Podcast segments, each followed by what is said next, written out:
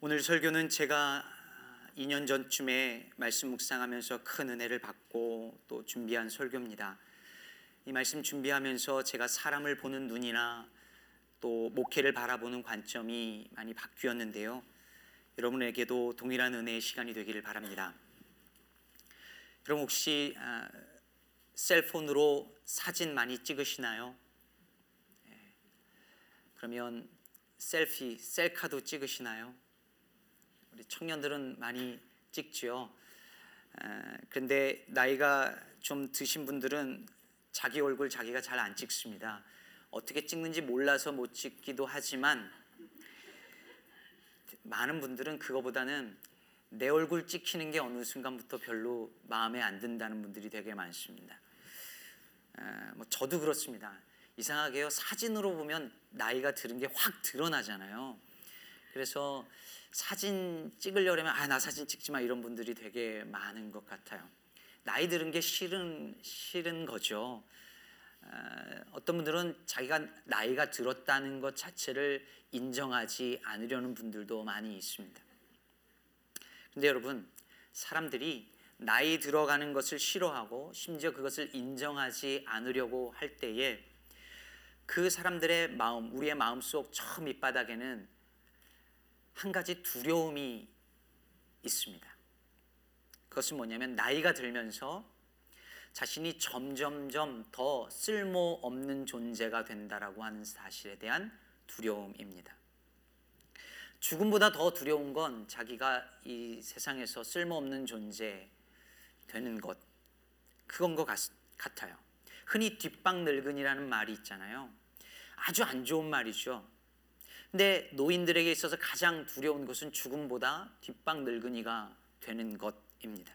그만큼 쓸모없는 존재가 된다는 것이 두려운 것이죠. 그럼 오늘 본문 1절은 이렇게 말합니다. 다윗 왕이 나이가 많아 늙으니 이불을 덮어도 따뜻하지 아니한지라. 참 기가 막힌 구절이에요. 사무엘상 16장에 보면요 다윗이 소년이었을 때에 어땠는지를 묘사하는 구절이 있는데 이렇게 말하죠. 그의 빛이 붉고 눈이 빼어나고 얼굴이 아름답더라. 얼굴빛이 붉다는 건 뭐예요? 그만큼 혈기왕성했다는 뜻이겠죠. 보통 몸에 열이 많은 분들이 얼굴이 붉잖아요. 게다가 다윗은 더 그랬나 봐요. 열이 얼마나 많았으면 막 옷 훌렁 벗고 막 춤추고 그랬잖아요. 뭔지 아시는 분들은 성경을 좀 읽으신 분들이고 게다가 다 골리앗 앞에서 물맷돌 물맷돌 하나 달랑 들고 만군의 여호와의 이름으로 내게 가노라 하면서 달려가던 그 혈기왕성한 젊은이가 바로 다윗이었습니다. 그랬던 다윗이 오늘 본문에 등장하는 다윗은 너무 초라해 보이지 않습니까? 그랬던 혈기왕성한 그 다윗이 나이가 많아 늙으니 이불을 덮어도 따뜻하지 아니한지라. 너무 초라해 보이죠? 오늘 젊은 친구들에게는 이 본문이 다가오지 않겠지만 여러분들도 다 그렇게 됩니다. 그런데 여러분 이게 뭐 중요하다고 이걸 성경에 써놨을까요? 네. 나이가 들 들고 늙어서 이불을 덮어도 따뜻하지 않은 것 당연한 일인데 그게 뭐가 그래 중요하다고 성경에 그것도 열왕기상을 시작하는 맨 첫 번째 구절에 그거를 떡하니 기록을 왜 해놨을까요? 이 구절은 다윗이 그냥 나이 들었다 늙었다라는 것을 보여주기 위해서 적어 놓은 구절이 아닙니다. 모든 늙어가는 사람들이 가장 두려워하는 바로 그것, 즉 다윗이 이제 쓸모없는 존재가 되었다라는 것을 보여주는 말씀입니다. 이제 다윗은 왕으로서 어떤 일을 할 수 없습니다. 통치할 힘과 능력이 없어졌어요.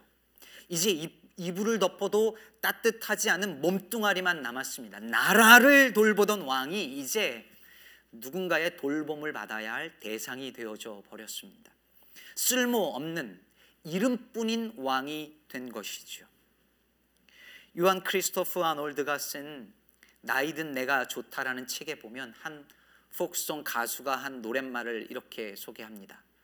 노년이 황금기라고 누가 한 말을 잠자리에 누워 곰곰이 따져보네. 귀는 서랍장에 벗어놓고 이는 물잔에 빼놓고 눈은 탁자에 올려놓고 잠을 청하며 곰곰이 생각하네. 무슨 말인지 아시겠어요? 귀는 서랍장에 이는 물잔에 눈은 탁자에 올려놓고 보청기 틀니 안경 다 빼놓고 생각하는 거예요. 누가 노년을 황금기라 그랬어? 생각하는 거죠. 보청기 틀니 안경의 도움이 없이는 아무것도 못하고 다른 사람의 도움을 받아야 하는 신세가 되고 아무 쓸모 없어진 이 노년의 삶이 도대체 어떻게 황금기가 된다는 말이냐라고 생각하고 묻고 있는 것입니다. 그래서 사람들은 어떻게 해서든지 내가 아직 쓸모 있는 존재라고 하는 것을 증명하려고 합니다. 나이가 들고 늙어도 나 아직 괜찮아. 나 아직 할 수 있어. 나 아직 늙지 않았어. 라고 하면서 자신이 뭔가 필요한 존재임을 보여주려고 하는 것이죠. 우리가 사는 세상이 그렇습니다. 뭔가 능력이 있는 사람, 써먹을 수 있는 사람, 유용한 사람, 그렇게 능력이 있고 써먹을 수 있는 사람은 대접받지만 써먹을 수 없는 사람, 능력 없는 사람, 쓸모가 없는 사람은 사람 취급받지 못합니다. 그래서 사람의 존재를 그 가치를 무엇을 할 수 있느냐 이 사람이 할 수 없느냐 그 유용성과 효율성으로 사람의 존재 가치를 판단합니다. 노인들도요 돈이 있어야 자식들에게 무시 안 당하고 그것 없으면 손주라도 봐줘야 된다고 그래야 대접받는다는 이야기를 합니다. 여러분 다윗 왕도 그런 처지가 됐어요. 이제 별 쓸모 없어진 다윗 왕을 보면서 신하들이요 젊은 처녀 하나를 구해서 다윗 왕 품에 안겨줘요. 그래서 다윗 왕의 몸을 따뜻하게 해 주자는 겁니다. 그래서 이스라엘에서 가장 예쁜 여자 미스 이스라엘을 구해서 누구죠? 수넴 여자 아비삭을 찾아서 다윗 왕에게로 데려갑니다.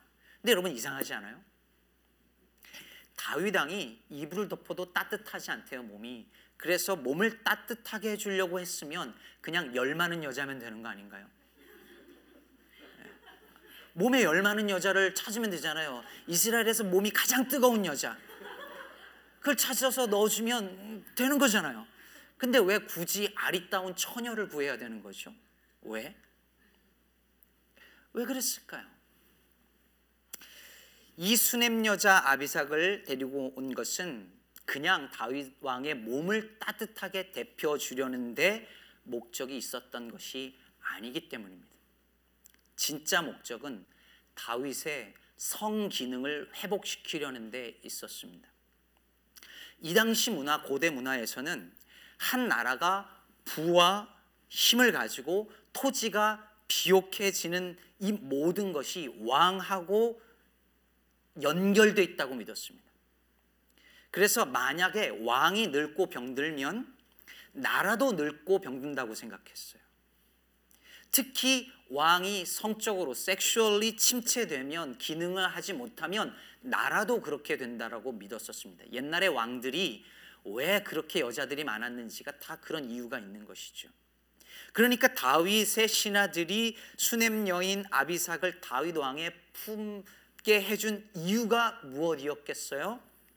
그냥 추우니까 몸 따뜻하게 주무시라고 한 게 아니었습니다. 이 여자와 성적인 관계를 갖고 왕으로서 다시 역할을 해달라는 거예요. 왕으로서 다시 펑션하라는 것입니다. 쓸모 없는 존재가 되지 말고 쓸모 있는 존재로 거기 있으라는 것입니다. 그럼 바로 이것이 이 세상이 끊임없이 우리에게 요구하고 있는 것입니다. 나이가 많건 적건 여러분이 노인이건 청년들이건 상관없이 세상은 우리에게 끊임없이 쓸모 없는 존재가 되지 말고 쓸모 있는 존재가 되라고 끊임없이 요구합니다. 쓸모 없는 존재가 되는 순간 버림을 받습니다. 무언가를 위해서 기능하지 못하는 무능한 인간은 가치 없는 존재로 여겨집니다. 하나님은 우리를 존재 그 자체로 존귀하게 지으셨는데 세상은 우리를 언제나 유용성으로 판단하는 것이죠. 유시민 작가가 쓴 어떻게 살 것인가라는 책이 있는데 저는 개인적으로 좋아하는 작가이지만 이 책의 한 대목을 읽으면서는 참 아쉬운 마음이 들었습니다. 패기치지 말고 살자. 이것이 내 좌우명이다. 남들에게 사회에 폐를 끼치지 않고 살려면 쓸모 있는 사람이 되어야 한다. 착한 사람, 훌륭한 사람이 되는 것이 중요하지만 기본은 쓸모 있는 사람이다. 여러분, 어느 누구도 패 끼치며 살고 싶은 사람 없지요. 근데 여러분 생각해 보십시오. 우리는 살면서 다 크고 작게 누군가에게 무엇인가에게 패를 끼치며 삽니다. 내 이웃은 물론이고 가족들에게 패 끼치며 살지요. 다 패를 끼치며 삽니다. 어른들은 나이가 들면서 누군가에게 가족들에게 패 끼칠까봐 두렵지요. 늙고 병들어서 가족들에게 짐이 될까 그게 가장 두렵지요. 그러나 여러분 나이 든다는 것은 패를 끼치며 살까봐 두려움이 늘어나는 것이 아니라 폐를 끼치며 살 수밖에 없는 존재가 인간임을 받아들이는 것입니다. 나이도 얼마 안 먹은 사람이 이런 얘기를 해서 죄송하지만 이것은 성경이 말하고 있는 바입니다. 요한복음 21장 18절에 보면 예수님이 베드로를 향해 이렇게 말씀하십니다. 내가 젊어서는 스스로 띠뛰고 원하는 곳으로 다녔거니와 늙어서는 내 팔을 벌리리니 남이 내게 띠띠우고 원하지 아니하는 곳으로 데려가리라.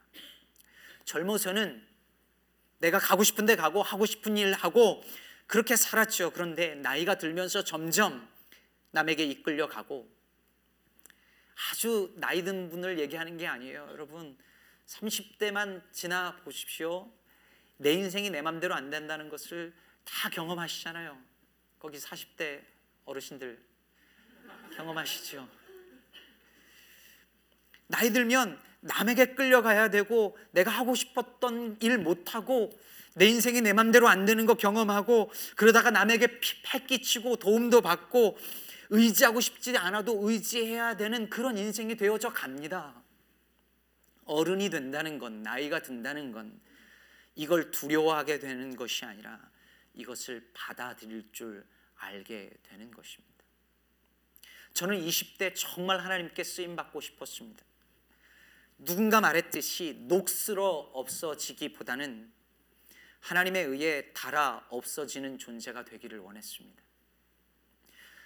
하나님께 정말 쓸모 있는 존재가 되고 싶었어요. 지금도 그렇습니다. 저 하나님께 쓰임 받고 싶습니다. 우리 교회가 쓰임 받는 교회가 되었으면 좋겠습니다. 이따가 부를 찬양처럼 주님 우리를 사용해 주십시오라고 기도합니다. 그런데 제가 조금 조금 더 나이를 먹고 조금 더 성경을 깊이 보면서 느끼게 되는 것은 하나님은 쓸모 있는 나를 원하시는 것이 아니라 그냥 나를 원하신다는 사실입니다. 하나님은 쓸모 있는 나를 사랑하시는 것이 아니라 그냥 나를 사랑하십니다. 하나님은 우리를 쓸모 있느냐 없느냐로 판단하지 않으십니다. 써먹을 수 있느냐 없느냐, 기능할 수 있느냐 없느냐로 판단하시지 않습니다. 무엇을 할 수 있든 없든 무엇을 잘하든 못하든 하나님은 우리를 있는 모습 그대로 가장 존귀한 존재로 우리를 사랑하시는 줄로 믿습니다.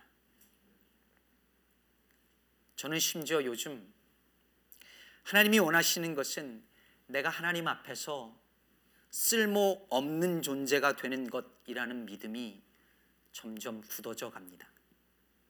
가장 깊은 영성은 하나님 앞에서 내세울 수 있는 것이 아무것도 없고 할 수 있는 것이 아무것도 없는 상태로 머무는 것입니다. 시편 46편 10절 말씀처럼 너희는 가만히 있어 내가 하나님 됨을 알지어다. 바로 그것입니다. 뭘 하나님 앞에서 나 이거 할 수 있어요? 나 아직 쓸모 있어요? 내세우려고 하는 것이 아니라 하나님은 네가 얼마나 쓸모 있는 존재인지 증명하려고 하지 말고 네가 무엇을 할 수 있다고 나서지 말고 가만히 있어 내가 하나님 됨을 알지어다라고 말씀하십니다. 내가 가장 쓸모 없어졌을 때 그때야말로 하나님을 제대로 만날 수 있는 기회인 것입니다. 그때야말로 하나님을 100% 의지할 수 있는 기회인 것입니다. 그래서 저는 점점 쓸모 없어져야겠다는 생각을 합니다. 별로 쓸모 없는 목사 느낌이 어떠신가요? 유진 피터슨의 책 제목처럼 unnecessary pastor. 그러면 여러분이 제 사무실 책상을 빼실까요? 굳이 아니라고 하시는 분이 없으시네요. 제가 설교를 못하고 교회 부흥에 별 도움이 못 되고 목사님 오셨으니 교회 부흥할 거란 얘기는 왜 자꾸 하시는지 모르겠지만 그걸 못 하고 네. 사실 여러분 많은 목사님들이 실제로 교회에서 그렇게 해서 쫓겨나고 있잖아요. 네. 교회 부흥 시킨 게 왜 목사 탓인지 모르겠지만 그렇게 기능하지 못하고 역할을 하지 못하면 별로 unnecessary pastor가 되면 아 제대로 쓸모가 없으니까 필요 없어요. 이럴까요? 누가 뭐라 하기 전에 스스로 우린 그걸 못 견디죠. 내가 쓸모 없어졌다는 것. 끊임없이 우린 자기의 공로를 내세우려고 하고 나의 쓸모를 증명하려고 듭니다. 내, 내 존재의 가치를 내가 하는 어떤 일, 그 일로 나타내려고 합니다. 문제는 우리의 이런 태도가 타인을 대하는 태도에서도 나타난다는 거예요. 다른 사람을 볼 때, 누군가를 볼 때 존재 그 자체로 가치 있게 여기는 것이 아니라 내게 유익이 되느냐 안 되느냐, 저 사람이 우리 교회에 도움이 되느냐 안 되느냐, 쓸모가 있느냐 없느냐로 판단합니다. 목사가 교인들을 어디에 써먹을까? 우리 교회에 도움이 되느냐 안 되느냐로 판단을 하고 교인들이 목사를 같은 시각으로 보는 것이 오늘날의 모습입니다. 요즘은 한국도 그렇지만 제가 미국에서 이민교회를 보면 미국에 처음 와서부터 이민교회를 보면서 참 안타깝고 아쉬운 점이 뭐냐면 교인들이 교인들이 목회자를 자신들의 필요에 의해서 고용한 피고용인으로 여기는 문화가 너무 강하다는 것입니다. 그래도 담임 목사는 덜해요. 그런데 전도 전도사님들이나 제가 좋아하지 않는 표현인데 부교역자들 그냥 교역자죠. 뭐, 뭐가 부교역자예요. 근데 이 소위 부교역자들이나 전사님들은 계약직 노동자 취급도 제대로 못 받습니다. 그런 일이 허다합니다 교회에서. 제가 미국 와서 가장 충격받은 것 중에 하나는 교인들이 전사님들한테 반말을 합니다. 하대를 해요. 어 이 전사 이리 와봐 이거 좀 해. 이런 교회들이 수도 없어요. 근데 생각해 보세요. 대부분의 전사님들이 우리 아이들을 가르치는 분들이에요. 근데 그분들에게 반말하면서 하대하고 명령하는 것을 아이들이 본다라고 하면 그 아이들이 전사님을 어떻게 생각할까요? 그래도 그렇게 취급해도 되는 사람으로 여기겠죠. 그래서 저는 제 아내랑 사적으로 대화할 때도 절대로 특히 아이들이 있을 때는 누구 전도사, 누구 장로, 누구 집사 이렇게 말하지 않습니다. 꼭 님자를 붙입니다. 여러분 한인 교회 안에 이런 잘못된 풍토들이 있으니까 사역자가 별로 쓸모 없다고 생각하면 사역을 잘 못하면 가차없이 내보내지요. 교회에 별로 쓸모 없는 교인이라고 하면 눈치를 주지요. 여러분 제가 목회하는 한 저는 저와 함께하는 사역자를 그리고 교인들을 교회 성장을 위한 사용의 대상으로 여기지 않도록 최선을 다해 기도할 것입니다. 사람은 누구나 사용의 대상이 아니라 사랑의 대상이기 때문입니다. 오늘 다윗의 품에 안기도록 데리고 온 이 여인 아비삭을 보세요. 왜 이 여인을 데리고 왔을까요? 쓸모가 있었기 때문이죠. 이 여자의 한 여자의 인생이나 존엄성은 전혀 고려하지 않은 채 그저 늙은 왕의 원기를 회복시킬 성적 대상으로 사용한 것입니다. 이것이 오늘날 사회가 우리들을 사람들을 사, 대하는 방식입니다. 써먹을 수, 써먹을 수 있느냐? 없으면 가차없이 버립니다. 그러므로 이런 세상 속에서 그리스도인으로 산다라고 하는 것은 세상에서 쓸모 없다고 여겨지는 사람들을 존귀하게 여기며 산다는 것인들, 지적 장애인들, 가난한 사람들 실직자들, 지체 장애인들, 지적 장애인들, 병든 사람들, 어린이들, 노인들, undocumented people, 그리고 난민들, 주변의 사람들에게 폐를 끼치는 사람들, 그래서 사람들이 늘 눈치 주는 그 사람들, 그다지 쓸데없는 사람들, 그 사람들을 여전히 하나님의 형상으로 여기며 사랑하는 것, 그것이 하나님께서 우리들에게 원하시는 삶인 것입니다. 헨리 나우엔이 이런 말을 했습니다. 우리 몸 중에 가장 중요한 부분은 가장 아름답지 못한 부분이다. 언뜻 이해가 안 갈 수도 있는 말이죠. 그런데 여러분 오늘 교회 올 때 거울 보며 가장 신경 쓴 부분이 어디세요? 보통 평소 내가 가장 안 예쁘다고 생각하는 데를 가장 신경 쓰죠. 오늘 마스카라 왜 이렇게 안 돼? 뭐 눈썹이 왜 이렇게 안 그려져? 자기가 제일 자신 없는 부분에 가장 마음이 쓰여요. 그럼 평소에 여러분의 건강 신경 쓸 때 어디에 가장 신경이 쓰이십니까? 가장 약한 부분, 가장 아픈 부분이죠. 제가 엊그저께부터 지금 목, 목 상태가 별로 안 좋은데 그러니까 계속 목이 신경 쓰여요. 여러분 이렇게 내 몸의 가장 아름답지 못한 부분, 가장 약한 부분, 가장 아픈 부분에는 가장 신경을 쓰고 그러기 그런 게 너무 당연하고 자연스러운데 우리 주변에 취약한 곳에 있는 사람들, 약한 사람들, 아픈 사람에게는 우리 무관심해요. 그런데 사도 바울이 고린도전서 12장에서 이렇게 말합니다. 우리가 몸에 덜 귀히 여기는 그것들을 더욱 귀한 것으로 입혀주며 우리의 아름답지 못한 지체는 더욱 아름다운 것을 얻느니라. 세상에서 덜 귀하게 여김받는 이들을 더 귀하게 여기고 아름답지 못한 형제 자매는 더 아름답게 입혀주는 곳이 어디라고요? 거기가 교회라는 것입니다. 누군가 그런 말을 했답니다. 한 가정에 아픈 사람이 있으면 온 가족이 그 아픈 가족 중심으로 움직이잖아요.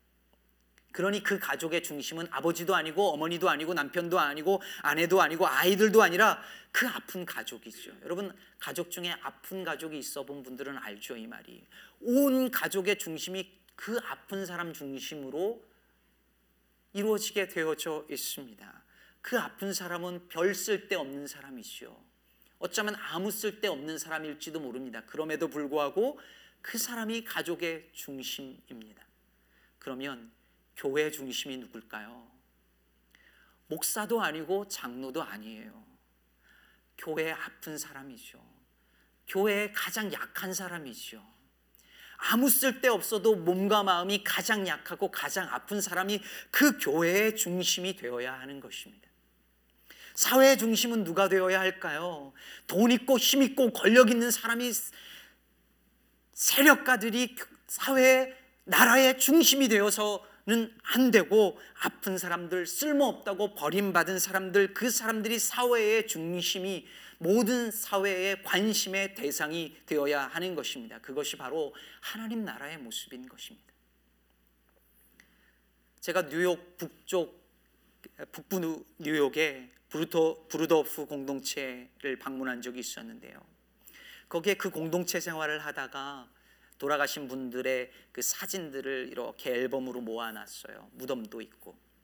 근데 거기에 한 지체 아, 지적 장애 형제의 사진이 이렇게 있는데 거기에 계신 한국 분 한 분이 저한테 그런 얘기를 해주시더라고요. 그 장애인으로 어릴 때부터 자라난 그 지적 장애 그 형제를 그 공동체가 그렇게 돌보고 케어하고 이렇게 했는데 나중에 보고 나니까 우리가 그를 돌본 것이 아니라 그가 우리를 돌보았다는 것을 알게 되었다고. 별 쓸모 없는 형제죠. 아무것도 할 수 없으니까. 그래서 돌보아 줬는데 근데 돌보는 과정 속에서 그 공동체가 오히려 살아나게 된 것이죠. 우리가 그를 돌본 건 줄 알았는데 그가 우리를 돌아보아 준 것이다. 제가 뉴저지에서 차를 타고 처음 이 시카고 기쁨의 교회로 올 때 인디애나폴리스에 있는 한 교회에서 아, 주일 예배를 드렸어요. 근데 그 교회에 이렇게 주차장 옆에 한 그 큰 그 땅 한 공간을 아, 교회에서 그 교회 땅인데 그냥 풀이 이렇게 막 다 자라져 있어요. 뭘 거기다가 좀 건물도 짓든지 뭐 놀이터를 하든지 뭐래도 하면 좋겠는데 그, 거- 그 땅이 그대로 아무것도 안 하고 버려져 있는데 그 교회의 설명이 뭐냐면 그 땅이 그 교회에서 가장 중요하게 생각하는 미니스트리 중에 하나래요. 아무것도 써먹지 않고 있는 모습 그대로 두는 거. 여러분, 우리 이렇게 할 수 있을까요? 땅이든 사람이든 이게 얼마짜리냐, 이걸 뭐에 써먹을 수 있느냐라고 머리를 굴리는 세상 속에서 그 아까운 땅을 아무것도 안 하고 그대로 내버려 두는 것을 미니스트리로 생각하는 그것을 사역이고 목회로 생각할 줄 아는 교회는 참 대단한 교회다라는 생각을 했었습니다. 사랑하는 여러분, 세상을 구원하는 힘은 우리의 쓸모 있음에 달려 있지 쓸모 있음에 달려 있지 않습니다. 여러분, 셀폰이 얼마나 쓸모 있어요? 근데 어릴 때부터 이거를 가지고 있던 아이들이 셀폰으로 마음이 정신이 뒷목이 망가지잖아요. 세상에 쓸모 없는 것들은 세상을 망치지 않아요. 세상에 사람들이 쓸모 있다고 만들어 놓은 것들이 세상을 망칩니다. 우리의 쓸모 없음이 세상에서 쓸모 없다고 버려진 사람들이 쓸모 없다면 써먹을 수 없다면 사람이든 물건이든 자연이든 가차 없이 버리는 이 악마적인 세상을 구원할 것입니다. 어느 교회 갔더니 그런 얘기 하더라고요. 교회 헌금도 못하는 청년들 많아봤자 뭔 소용이 있냐고. 기가 막혔습니다. 그런 말을 들을 때. 우리 청년들 헌금 못해도 되니까 많이만 와주세요. 여러분 교회에 어떤 사람들이 오기를 원하세요? 교회 헌금도 좀 팍팍하고 교회 일도 좀 하고 사회적 영향력도 좀 영향력도 좀 있어서 입김 좀 센 사람들이 우리 교회 다녔으면 좋겠습니까? 저는 우리 시카고 기쁨의 교회가 세상에서 쓸모없다고 여겨지는 사람들이 마음 놓고 찾아올 수 있는 교회였으면 좋겠습니다. 사랑하는 여러분, 하나님은 저와 여러분이 쓸모 있느냐 없느냐와 상관없이 우리를 사랑하십니다. 하나님은 우리를 유용성과 효율성으로 판단하지 않으십니다. 너희는 가만히 있어 내가 하나님 됨을 알지어다. 너희는 가만히 있어 내가 하나님 됨을 알지어다. 이 말씀을 기억하시기를 바랍니다. 쓸모 없어지는 것을 사회에서 쓸모 없다고 버려지는 것을 비난받는 것을 두려워하지 마시고 오히려 그때를 하나님만을 더 의지할 수 있는 기회로 삼으시고 기뻐하는 저와 여러분 되시기를 바랍니다. 그리고 세상의 모든 쓸모 없는 것들을 세상의 모든 쓸모 없는 사람들 그들을 더욱 사랑하며 살아가는 우리 시카고 기쁨의 교회 되기를 주님의 이름으로 축복합니다.